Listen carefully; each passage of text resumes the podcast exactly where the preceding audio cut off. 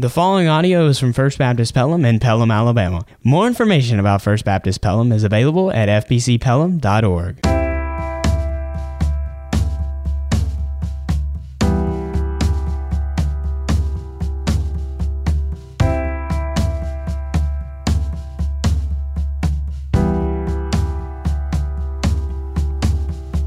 Thank God He is a God who hears and answers prayer. And thank you who joined together just now. Open your Bible with us this morning to the second chapter of the little short book of Philippians.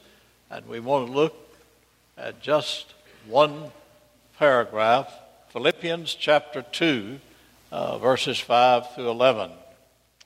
Before we read this passage, let me underscore its significance by reminding you at least one Bible scholar has said this, these seven verses are the most important words the Apostle Paul ever uttered about the person of Jesus Christ. The most important words ever uttered by Paul about the person of the Lord Jesus Christ. Look at them beginning in verse 5 of Philippians chapter 2. Actually, the setting here is the church at Philippi is plagued with dissension. They couldn't get along with one another. You ever heard a bunch of Christians that couldn't get along with one another? I never heard of such. They couldn't. And at least two of them are called by name. And it's interesting, the two ladies, the two he calls by name are women, Euodias and Syntyche. And I'm sure the men were involved in it too. But Paul is appealing the church to come together. And as a motivation for that, he uses Jesus as a role model. And he says in verse 5, Let this mind be in you, which was also in Christ Jesus, who, being in the form of God, thought it not robbery to be equal with God, but made himself of no reputation, and took upon him the form of a servant, bondslave. Being found in fashion as a man, he humbled himself and became obedient unto death, even death on the cross. Verse 9 Wherefore God also hath highly exalted him, and given him a name that is above every name that at the name of Jesus every knee should bow and every tongue confess things in heaven, things in earth, things under the earth, that Jesus Christ is L O R D. Say it. Lord. One more time. Lord. Lord, to the glory of God the Father. And one other supporting verse that is written by the same person, the Apostle Paul, 2 Corinthians chapter 4, verse 5. Some of you got Dr. Bob Pittman to write in your Bible and autograph your Bible when he was here. And every time I've seen him with that old left hand right, it's put in there 2 Corinthians 4 5. And here's what it says For we preach not ourselves, but Christ Jesus as L O R D. What? Lord. And ourselves, your servants, your bondslave, for Jesus' sake. Listen to me carefully. It is not an exaggeration to say that the heart of biblical Christianity is the lordship of Jesus Christ. Everything in the Christian faith stands or falls on the lordship of Jesus Christ. Becoming a Christian, living a Christian life, the ultimate outcome of being a Christian stands or falls on the lordship of Jesus Christ. And what we want to do this morning is look at then this prime fundamental doctrine of all Christians everywhere the lordship of Jesus Christ. Three things I want to fix in our mind as we look at it from a biblical standpoint. Number one, an examination of his lordship. That's what does the Bible say about him. Number two, the foundation to his lordship. By what authority can you and I say he is Lord and be confident of that? The foundation, the basis for it. And number three, every Bible doctrine has a practical side. That is a wherefore, a therefore. So the third thing we'll look at are the implications of his lordship. If he is Lord, so what? But look with me, first of all, at an examination of his lordship. First of all, what does our text say? The verses we read just a moment ago, we won't examine all of them, but let me summarize for you two or three key verses here in Philippians chapter 2. The most important word, of course, is the word we're talking about, the word L O R D, Lord. Originally, this word meant owner, master. It came to be applied to the Caesars of that day and time. They actually referred to them as Lord Caesar, Kurios Caesar, Lord Caesar. Later in mythology, it came to be applied to gods and goddesses all over the Greco Roman world. Basically, it means the one who is in charge. Our best English word that I know is the boss. When you and I settle who is the boss in our life, we are on road to understanding what the lordship of Christ is all about. But not just the word Lord. Look at another word in this passage in your own Bible, and it's important for us to keep it in mind. He said, Let this mind be in you which was in Christ, who being in the F O R M, form of God. And we're going to contrast that word form with a word later in the text, fashion. The word form actually means an unchanging state. That is, Jesus, even though he was in the form of God, and that's what the Bible says. You remember John 1 In the beginning was the Word, the Word was with God, the Word was God. All things were made by him, not, without him was not anything made that was made. Put it this way In the beginning was Jesus, and all things were made by Jesus. Without Jesus was not anything that was made. That's who he was in the beginning. But when he was made, he was in the form of God. That main word is basically his essential DNA that never changed. Your DNA never changes. His never changed. He was God. He became God. He always will be God. He was 100% God, 100% man. As much God as if he were not man, as much man as if he were not God.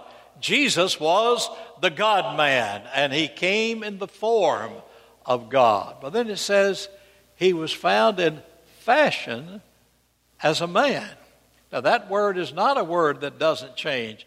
That's a word that continually changes, the word for fashion. I don't have to tell you, fashions are always changing. Sometimes the hemlines go up, sometimes they go down. Sometimes the ties get wider, and sometimes they get narrower. Fashions change. And that word right here is a word that for a, an external form that constantly is changing. You say, Charles, I don't know I understand that. Well, you have been through fashion in your lifetime. You say, wait a minute now. When you were a baby, you were an infant, then you became a little child. And then you kept growing, you became an older child. Then, boom, you became a hormonal teenager. Same person, same DNA, but you move from being an infant to a child, to an older child, to a hormonal teenager, and finally you moved into adulthood, and finally, some of you became old people like me. And what I'm saying is that word is the word that's used here. That's why the Bible could say about Jesus in chapter 2, verse 52 of Luke, he grew, he increased in wisdom and in stature and in favor with God and man. Jesus was, his DNA never changed. He was God, he always has been God, he always will be God.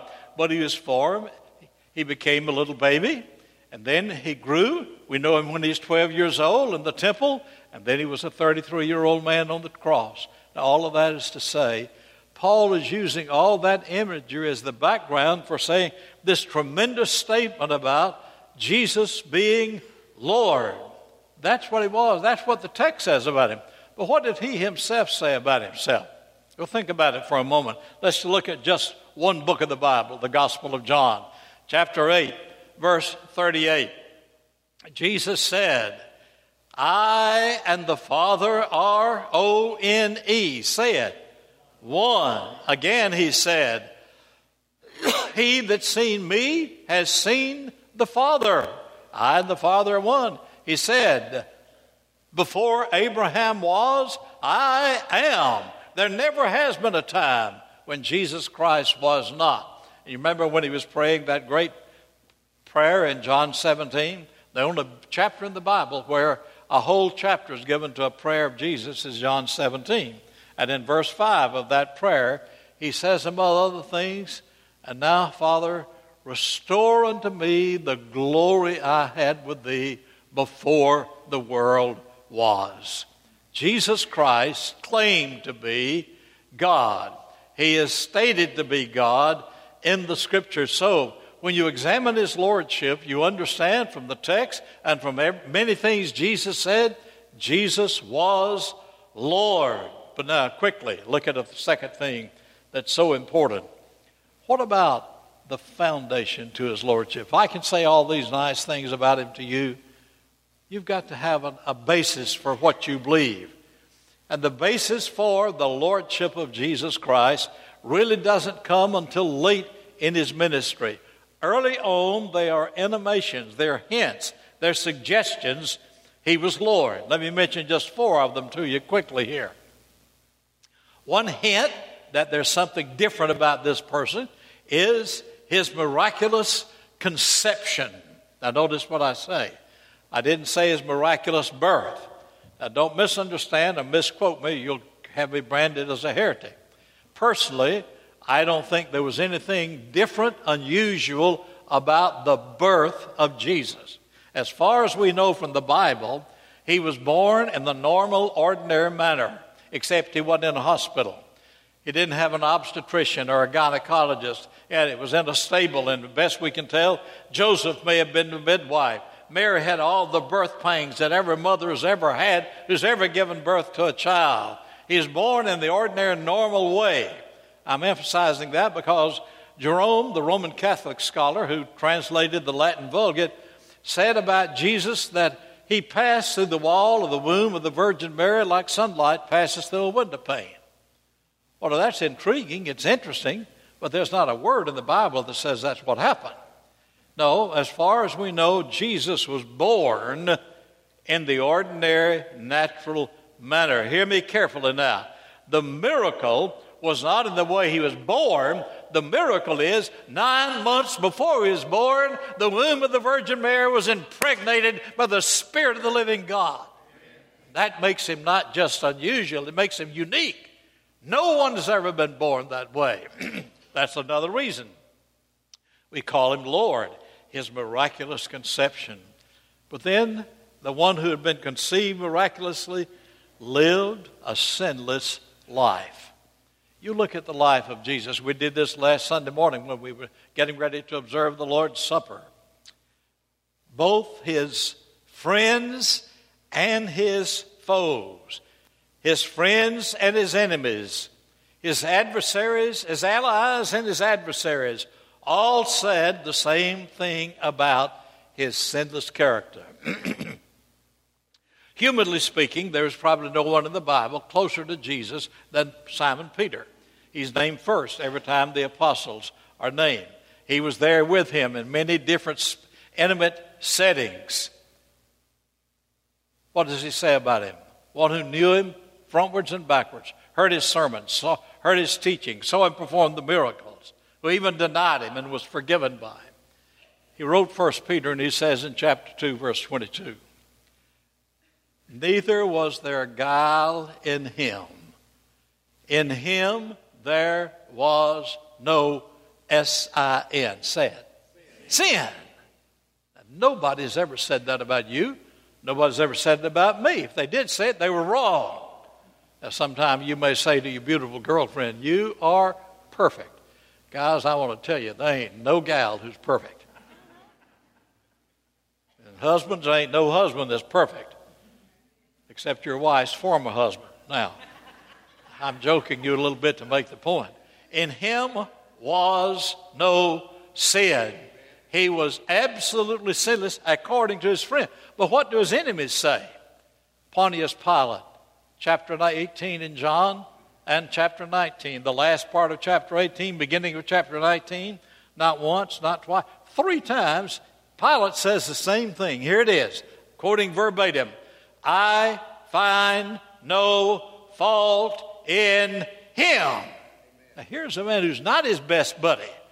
Here's a man who could have delivered him and he didn't. But he said, I don't find anything wrong with him.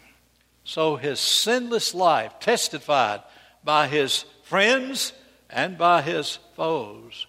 But then listen to his words.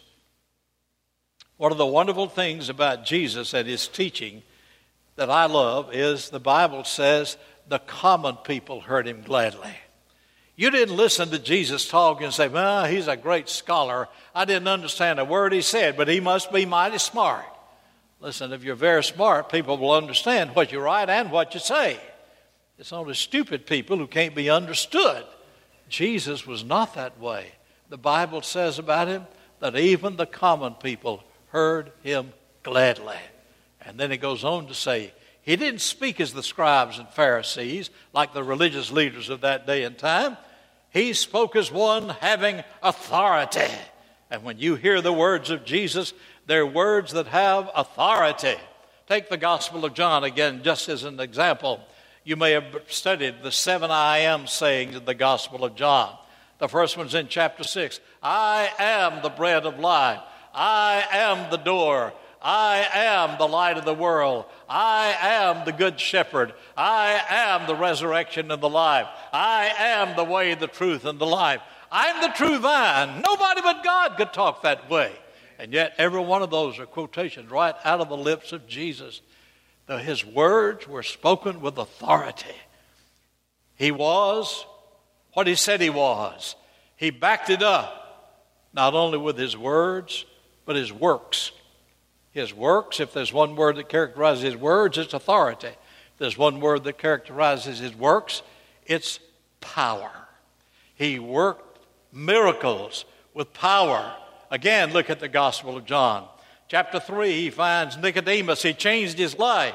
Chapter 5, uh, 4 in the Gospel of John, he found the woman at the well who'd been married five times and now was living with a common law husband, and he changed her life. And she began to tell others about Jesus. In chapter 5, he's at the pool of Siloam, and a man who'd been there for 38 years, he touches him and heals him and completely changes his life. A religious wreck in Nicodemus, a moral wreck in the woman at the well, and a physical wreck in the, man at the pool of Siloam. Every one of them, Jesus touched their life. Mark 5, he finds the community crazy man a demoniac from Gadara who's running around, taking off his clothes naked, cutting himself, screaming. And then the Bible says Jesus touched him. And they found him seated and clothed and in his right mind. Only God could do something like that, and yet Jesus did. Now, what am I saying? I'm saying his words were word, works were works that were performed with divine power. His words were spoken with authority. His life, when you examined it, whether you were a friend or an enemy, you found nothing wrong with him. And when you looked at his conception, it was a miracle. No one had ever had a babe like the Virgin Mary did. Those are early hints at it, but now listen to me carefully. If I stop right here, and that's the gospel we have, it's all good news. Everything I've said is true. Everything is right here in the Bible. But if I stopped here, there would be no gospel and he would not be Lord. Why? Because the one thing, the final thing, the climactic thing that made him Lord was his climactic, trans- triumphant resurrection from the dead when he was crucified. We sing about it, we talk about it, but I hope we live it that kind of life. In other words, the resurrection is what historically revealed what had always been true. Now, he didn't become Lord at the resurrection, he already was Lord, but the resurrection is what revealed him. You see, Earlier in his life, his own brothers and sisters didn't believe in him. Some of his disciples didn't. You remember Thomas? He said, I won't believe unless I can put my hand there and I can put my hand in his side. Thomas wasn't, listen to me, Thomas didn't show up at church that first Sunday night. But he did miss again after that, I bet you. I have a sermon on this page. Don't miss church on Sunday night. If you have church on Sunday night. Don't. Thomas said finally when he came there, he put his hand here and he put his hand here. He said, What? My Lord and my what? God. Thomas said, He is Lord, He is God. What validated that? Jesus had been nailed to a Roman cross three hours, spear thrust through his side, a crown of thorns on his head, nails in his hands and his feet, and he died. the Bible said he gave up the ghost and said, Father, into your hands I commit my spirit. And he died.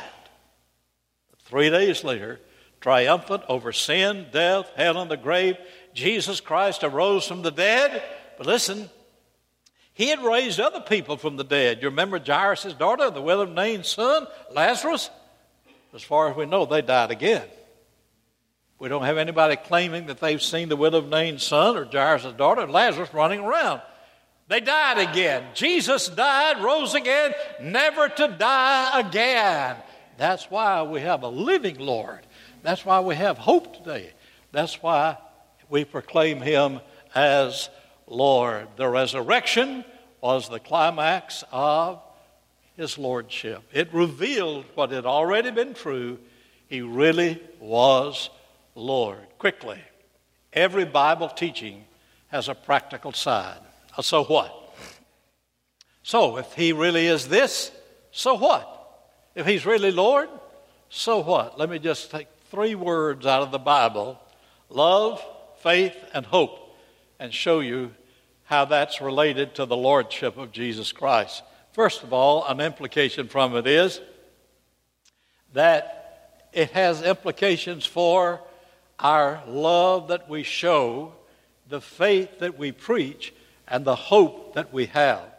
The love that we show is here seen in the Bible as a product of the resurrection. That is, if Jesus Christ is really Lord, it's going to be translated in the way we love. Let me get very practical, very personal. First of all, the love we show to other denominations. Now, hear me, listen, listen. I am a Baptist. I'm an Alabama Baptist. I'm a Southern Baptist. I'm proud to be a Baptist. But listen to me carefully. We are not the only ones going to heaven. Everyone, anywhere in the world who acknowledges Jesus as Lord, regardless of what denominational flag is on top of their church, they are our brothers and sisters in Christ. We need to say so, we need to show them so. If we're not careful, we Baptists can end up being ecclesiastical snobs where we turn our nose up at everybody else. Now, there's some of them that do the same thing, you know. You ever heard of anybody that said if you've not been baptized in their church, you're not going to heaven? Let me, since I've mentioned that, let me tell you. A while back, I was doing a very spiritual thing. I was riding a horse right down here in Chilton County. Dusty road. Here I go, stride that good Tennessee walking horse, and there here comes a man up beside me. I'd never seen him before. We begin to ride along. Of course, we're out there, just two of us, and we begin to talk. Because he found out that I was a preacher. You know, they always ask, What do you do? And I won't go into all that I said to him, but we talked. And lo and behold, he was a preacher.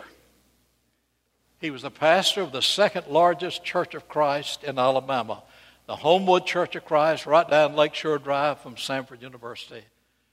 Several months after that initial meeting, we became good friends. We talked. I'm a Baptist, he's a Church of Christ. He calls me one day and asked to meet me, and we talked about Sunday school, how to grow Sunday school. And we walked out of Red Lobster restaurant right there in, in Vestavia. He put his arms on my shoulder and he said, Charles, I want to say something to you that you never thought you'd hear from a church of Christ. He said, You are my brother in Christ. I said, Wayne, I'm glad you know that. I've known that all the time. well, I joked with him a little bit because there wasn't any question in my mind. I was going to heaven. I just wanted to be sure he knew it. Today, many of you read the writings of Max Lucado, a wonderful writer, very gifted and a wordsmith. I read his book, devotional book, every morning of my life. He's a Church of Christ preacher out in San Antonio, Texas. If he were standing here today, he would say to you, Every one of you who knows Jesus is Lord are my brothers and sisters in Christ. Even if Brother Mike baptized you in a Baptist church, you're still going to heaven. I'm glad they're getting more open minded. I hope we will do the same thing. Now, my whole point is this why do we need to show love to other denominations? For this reason, among others. There are many seething social issues in our world today Baptists will never solve alone. The pornographic traffic, the abortion problem, the alcohol problem, the drug problem. All of these are far bigger than Baptists can ever solve alone. We need our brothers in Christ, and they need us. And we need to say, unapologetically if they're Christian and they believe Jesus is Lord, they are our brothers in Christ. But then, can I get a little more personal? I told you there's a practical side to lordship. Not only what we, the love we show to other denominations, the love we show to other races. I'm talking about people who are different from you, whether they're yellow or red or black. Anywhere there's difference of color, there can be problems. And we have come a long way, but we've got a long way to go yet. I thank God that you've opened your doors of your church to anybody, regardless of the color of their skin, as long as Jesus is their Lord. if He is, they are our brothers in Christ. But, dear friend, we're living in a world in which many people don't believe that. Less than 50 miles from where we're worshiping this morning. Several years ago, I stood in a little country church of which I was pastor, and in the back door walked 10 hooded Ku Klux Klansmen.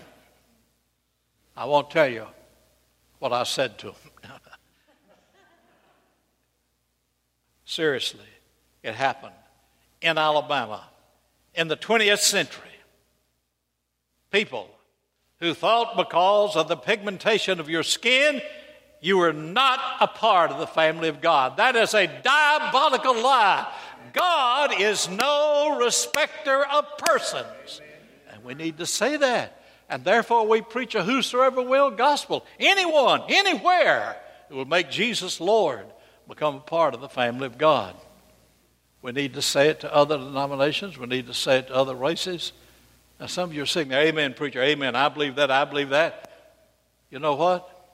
Some of us in this building this morning probably have more problem loving other Baptists than we do other denominations and other races.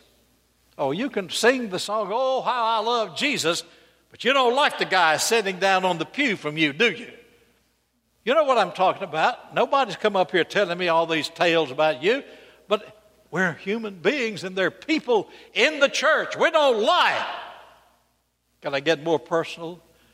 One of the hotbeds in many Christian churches today is music. Can you believe it? Paula would say amen to this. Listen.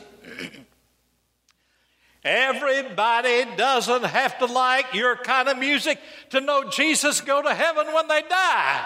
Amen. What? Amen. What? Don't you forget it. Now, I'm not asking you to change. Don't misunderstand.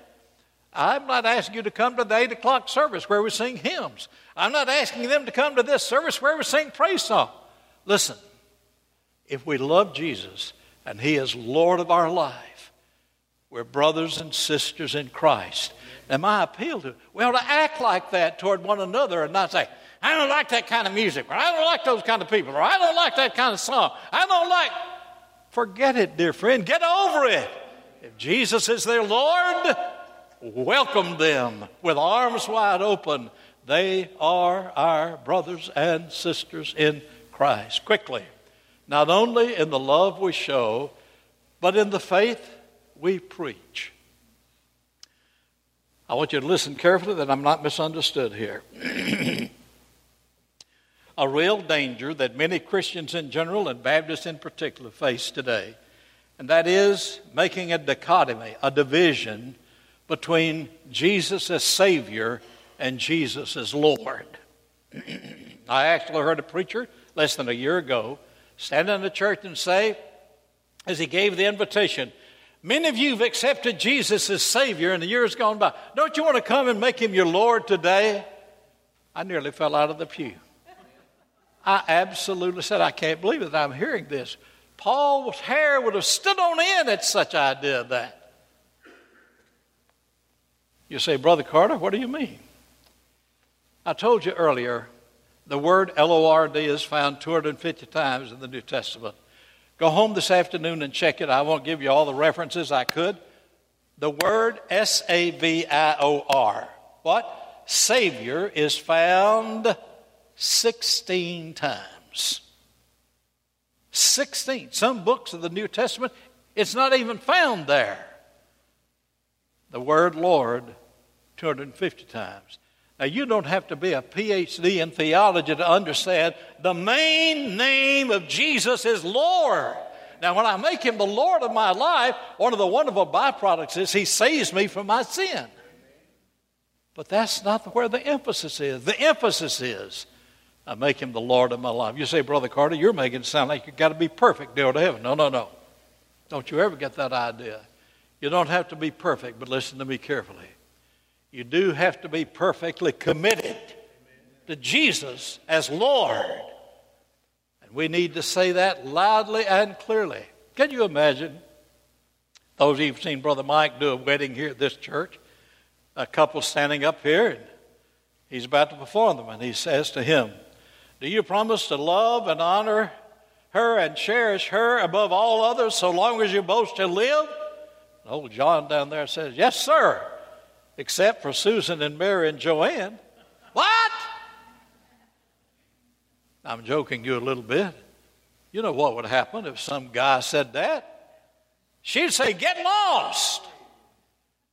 It is me and nobody else, or there ain't going to be no wedding. Amen? Amen? And we men would say the same thing, so I'm just using the lady. Listen, it doesn't mean we become perfect. It means we are perfectly committed. And when we're perfectly committed, there's only one number one. What I'm saying is, Jesus must be Lord of all, or he is not Lord at all. There is no idea here. I take him as my Savior, and if I decide later I want to really get dedicated, I make him the Lord of my life. I make him Lord, and he saves me from my sin. Now, what I'm saying is, that's the message we proclaim. And having not proclaimed it, you know what's happened?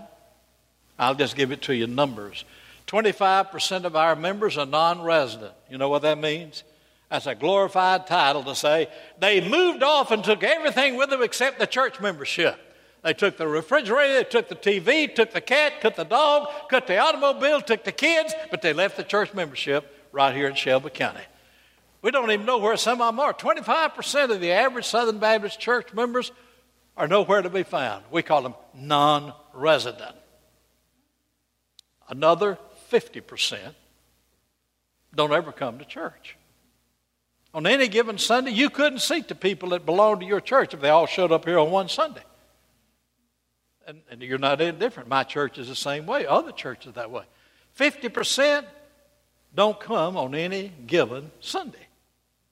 Can it get worse? Sure. 20% of the members of the average Southern Baptist church give 80% of the income.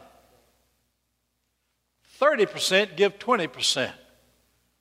If you've done your math, you know where I'm going. 50% give Z E R O. Say it. Louder. Zero.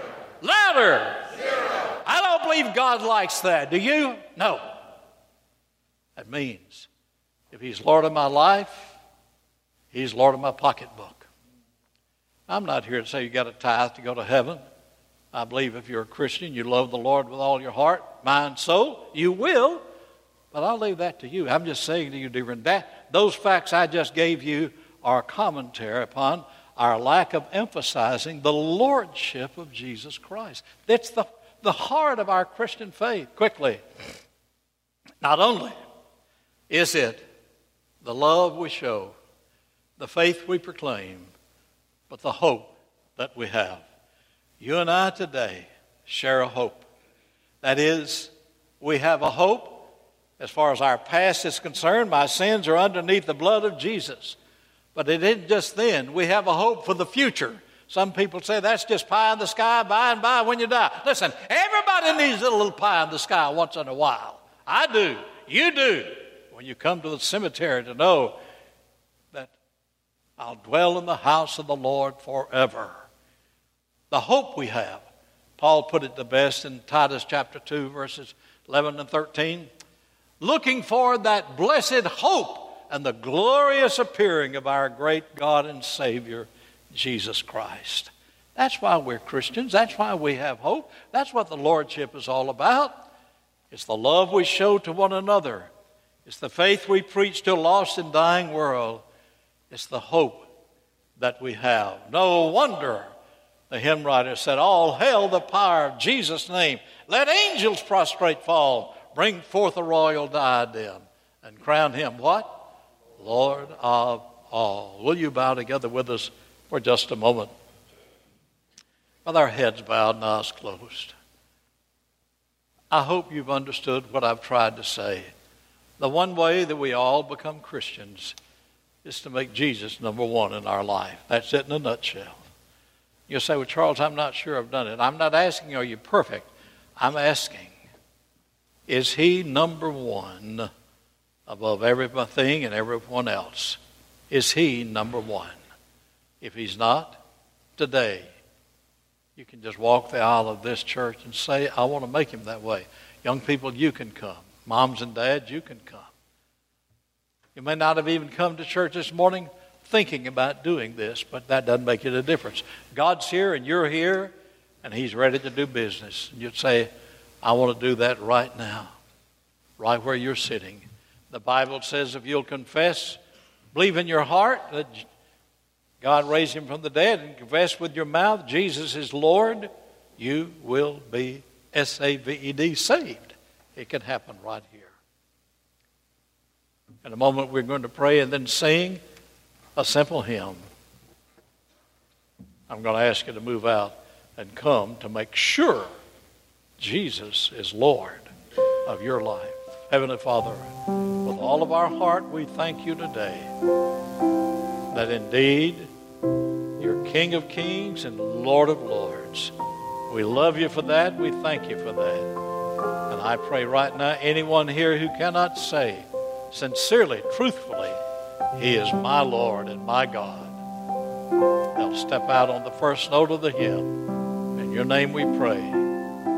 Amen. Will you stand together? And as we stand, Brother Don is here, Brother Paul is here. We'll welcome you as you come on the very first note of the invitation hymn right now.